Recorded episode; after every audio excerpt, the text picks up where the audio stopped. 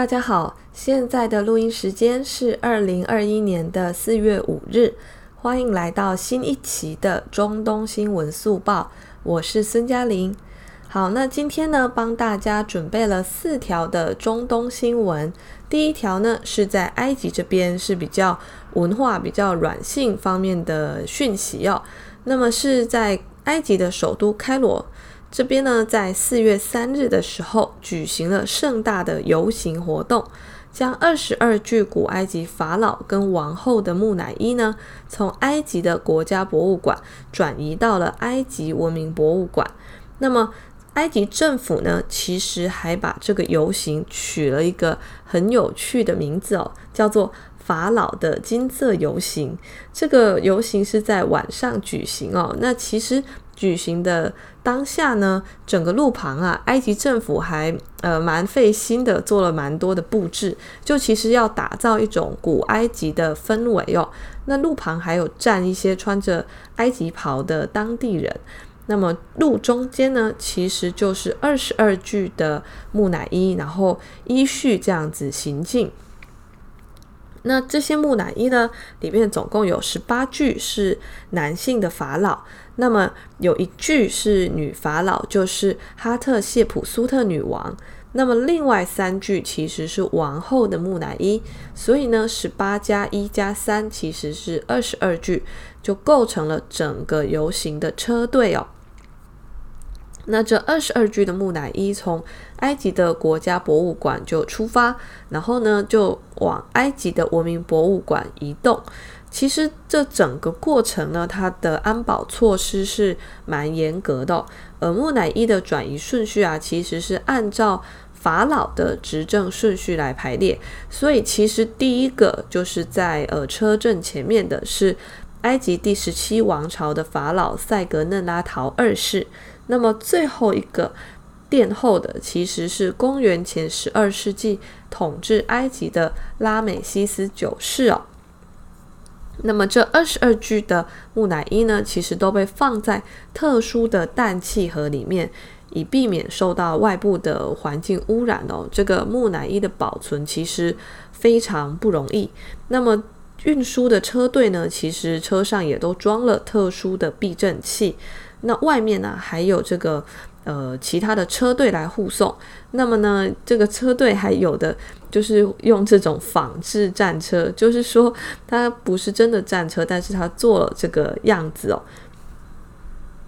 所以可以看得出来，埃及政府在这一次的游行中，呃，是花费了蛮多的心思，然后是希望可以呃平安的完成交接哦。呃，在三日当晚的这个交接仪式中呢，埃及总统塞西，还有总理马德布利，还有旅游跟文物部长阿纳尼都出席了。呃，其实呢，这个交接仪式本身就是标志着埃及无名博物馆的正式启用哦。那所以可以看得出来，整个法老的这个木乃伊迁徙呢，其实是呃埃及的观光业跟考古的一个呃结合，然后。的新的扩张哦，就是你也可以想象成说，因为呃，埃及的开罗原本的那个国家博物馆，其实它本来那个储放的位置就不够，因为我去过那边哦，那你进去之后，你会觉得说，嗯，当然古埃及的东西是非常珍贵，然后非常难得，可是呢，埃及国家博物馆的摆放方式啊，会让你觉得好像就。嗯，没有做呃非常好的陈列哦，就你进去之后会觉得说，嗯，整个空间啊都塞满了一堆古文物，那有的其实也没有特殊的保护跟说明，那就放在那边，其实嗯，不仅呃游客没有办法很好的感受这个文物的价值，那其实这个参观的这个动线也不是很清楚哦，那其实就逛起来会。蛮累的，就是如果你不是考古专业，然后你对这个也不是非常非常有 兴趣的话，那其实呃可能逛个一层就差不多了这样。但它其实还有蛮多的。好，那么就是说呢，这个埃及政府啊这边也是希望说，开放埃及文明博物馆这件事呢，能够振兴旅游业。那么今天呃四月三日，他所迁移的二十二具木乃伊呢，会被放在埃及文明博物馆的皇家木乃伊大厅，然后呢，将在四月十八日开始向公众展示哦。好，那第二条新闻呢是约旦这边，约旦我们昨天晚上有讲到一个深的专题是哈希姆家族的前世今生哦，那它的切入点是约旦王室这边的。疑似未遂政变，然后呃，国王对亲王哈姆扎的围剿。那么，其实今天又有比较新的消息出来，就呢，昨天其实呃，主要是停在说亲王哈姆扎他自己拍了一个影片，说他现在被软禁了。那么呢，各方消息都渐渐泄露说，呃，其实不止亲王一个人哦，整个王室大概现在知道的有二十个人被带走调查。那么，呃，约旦这边是说他们没有软禁亲王，可是亲王一直在参与危害国家安全的活动。那么，在呃四月四日的时候，就是比较晚的时候呢，约旦的副首相兼外交与侨务大臣萨法迪就表示说，呃，现在已经确定了这个约旦亲王哈姆扎。他参与跟境外势力相勾连的危害国家安全活动哦，那这其实比昨天的这种传出来的消息呢，又更进一步逼近这个事件，它的整个冲突的关键到底是什么啊？就昨天可能还有一点各说各话，但是现在已经比较明显的看得出来，就是说，呃，亲王现在确实应该就是。呃，应该要被软禁，然后要被调查一阵子哦。那他的这个关键是在于说，他跟境外势力有勾连哦。那么，呃，约旦这边也表示说，其实他们国家的安全机构呢，已经监视亲王监视了一段时间。那其实他还说，亲王他有做一个呃筹划，一个。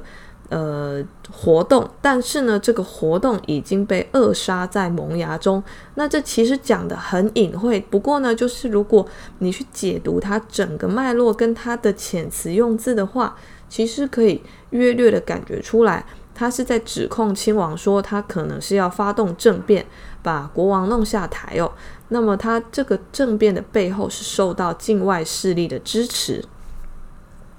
但但是啊，就是说，因为国家安全机构的监视跟呃提早行动呢，所以这个亲王他的阴谋就没有成功哦。那但是啊，这个约旦这边还是表示说，调查还在继续，那么调查的结果会公开透明的公布出来。另外，这个萨法迪还表示哦，他们掌握到。有一个跟境外势力有关的男子，其实有向哈姆扎亲王的妻子提供一架离开约旦的飞机。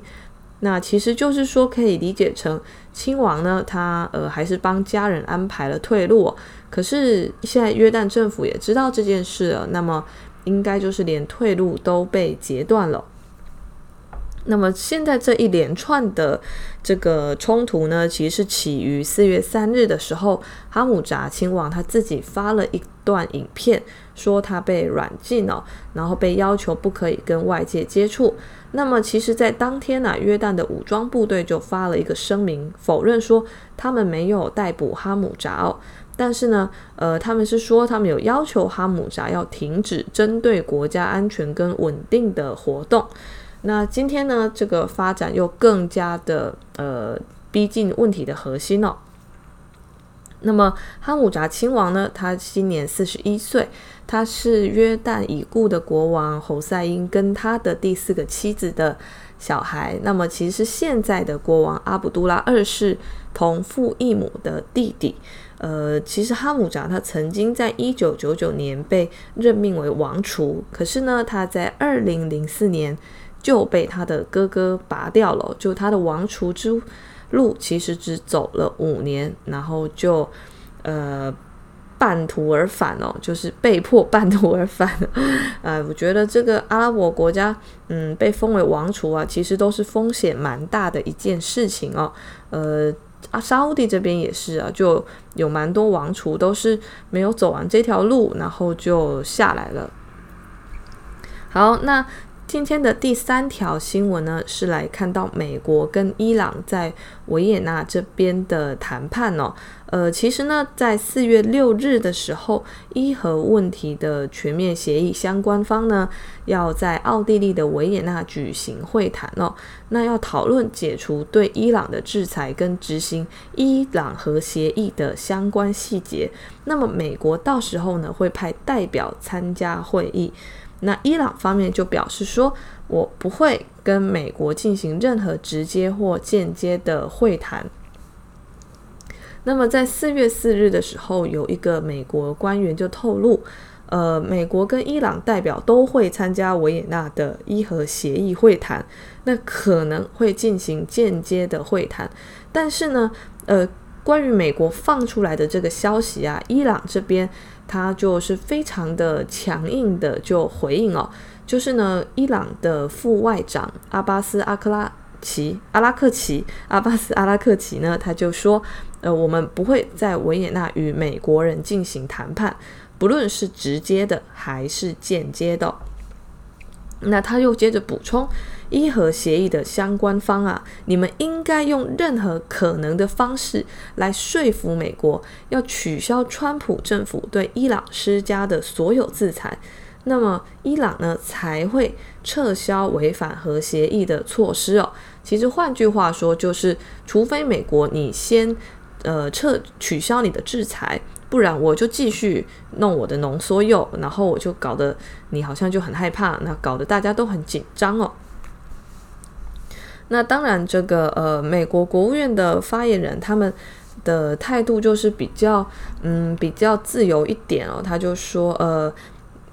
预计啦，就是美国参加维也纳会议，但是预计不会跟伊朗直接会谈。但是呢，他说其实对于美国跟伊朗的直接对话，他们还是保持开放的态度。所以可以看得出来，现在伊朗基本上它比较像是刺猬哦，就是它身上的刺已经有点竖起来了。那美国这边呢，它就还是比较一个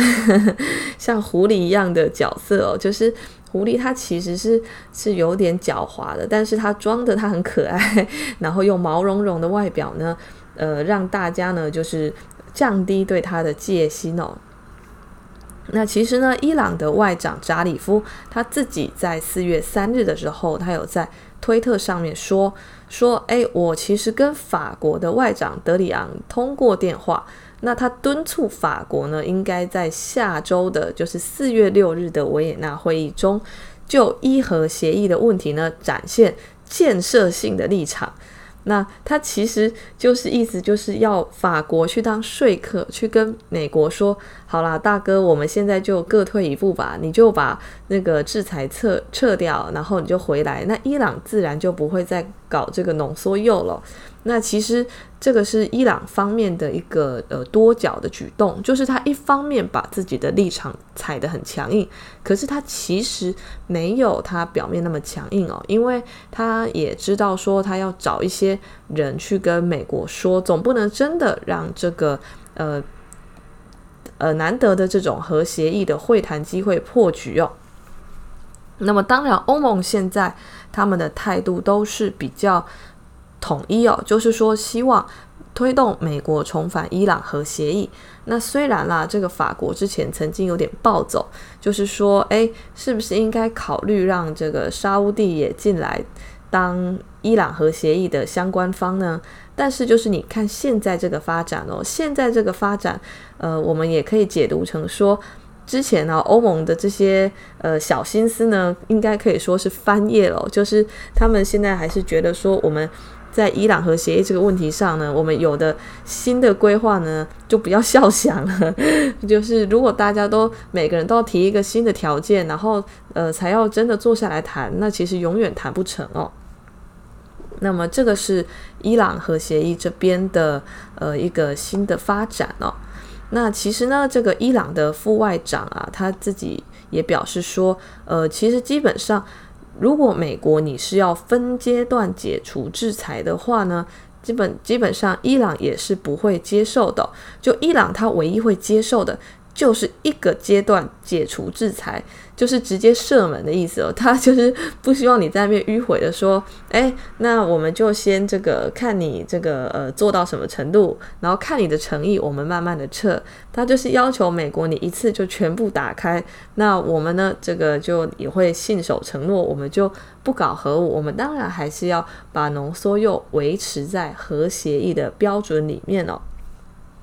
好，那这个是四月六日维也纳会议前的一个呃小交锋哦，就隔空的这种小交锋。那但是啊，我觉得真正的发展还是要看四月六日开完会之后，各方有什么的新举措，然后再判定哦。基本上，美国应该是有很大的可能会重返，但是它呃还是有一些牵绊，就是说。一来，他不知道该怎么跟以色列还有沙乌地这边他的中东盟友交代；那么二来呢，他是也不太知道怎么跟国内的川普这一党的呃共和党里面反对美国重返的人交代哦。所以其实拜登他很尴尬，就是他卡在内外的压力之间。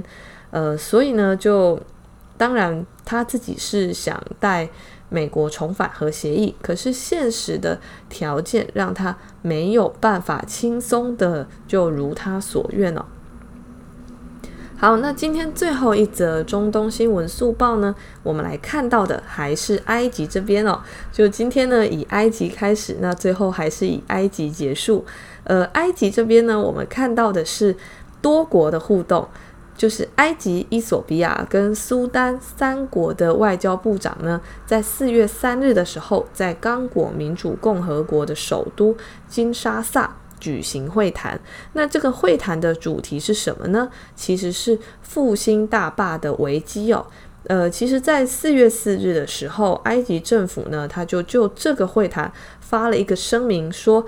这次的谈判将是达成协议的最后机会。那是什么协议呢？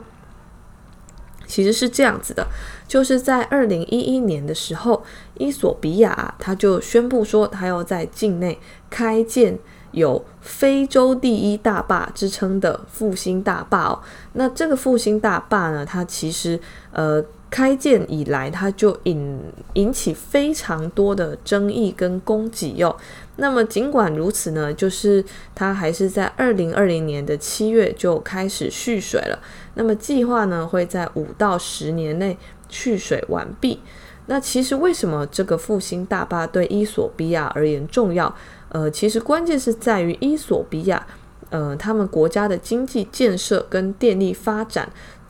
呃的这个版图里面呢，这个大坝它其实是扮演了一个蛮重要的角色哦。那但是啊，就是说，因为伊索比亚它的位置是在尼罗河的这边的上游，所以它可以用复兴大坝。来截尼罗河的水来发电跟来灌溉哦。那但是啊，但是这个在下游的另外两个国家，也就是埃及跟苏丹呢，他们其实他们的灌溉跟用水都是高度依赖尼罗河哦。那他们当然会担心说，呃，伊索比亚，你今天在上游弄这个大坝，那我们下游该怎么办？尤其是埃及哦，就基本上埃及它的农业。很大程度上是靠尼罗河来完成哦。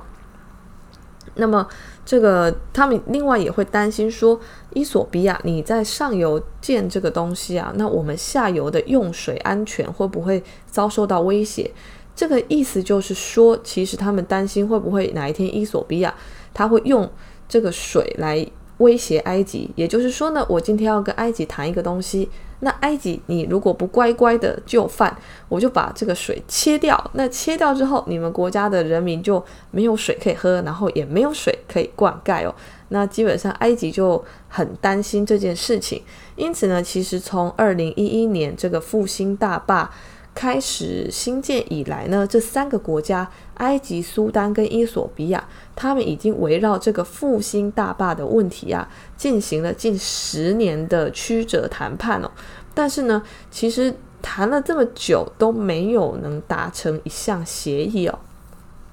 那么，所以埃及的外交部长才会在四月四日的时候发一个公开声明说。这一次的会谈啊，是三国必须抓住的最后机会，才能达成协议哦。因为呃，基本上大坝已经开始蓄水了，那伊索比亚他这边当然就箭在弦上，不得不发嘛。所以埃及跟苏丹这边变成是他们是需要来跟伊索比亚这里谈哦。那苏丹这里他也发了一个声明说，伊索比亚呃试图就尼罗河水的分配问题呢，这个。呃，重新展开讨论哦。那其实呢，这会加大谈判的风险。所以你可以从苏丹的说明的这个对外声明中看出来，他其实是在谴责伊索比亚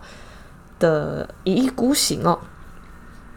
但是啊，就其实这个问题很复杂，因为伊索比亚它的发展就是。电力发展很大程度就是要靠这个大坝的水力哦，那所以这个当然会引起下游国家的呃不满。只是说这个问题其实未必说需要用呃很强硬的方式解决哦，就是如果三方可以说好的话，那其实呃摩擦是可以解除的。就像是中印之间，它其实也有这种呃大坝的。发电，然后导致下游安下游的这种用水安全的争议，但是就是说，为什么中印这边其实它引起的争议没有这么大？就有一个关键，是因为中国这边它的。用水啊，就是其实主要是要发电。那所以呢，其实上游这边因为呃河流都有支流嘛，那上游这边水少其实没有关系，因为它反正就只是要用电。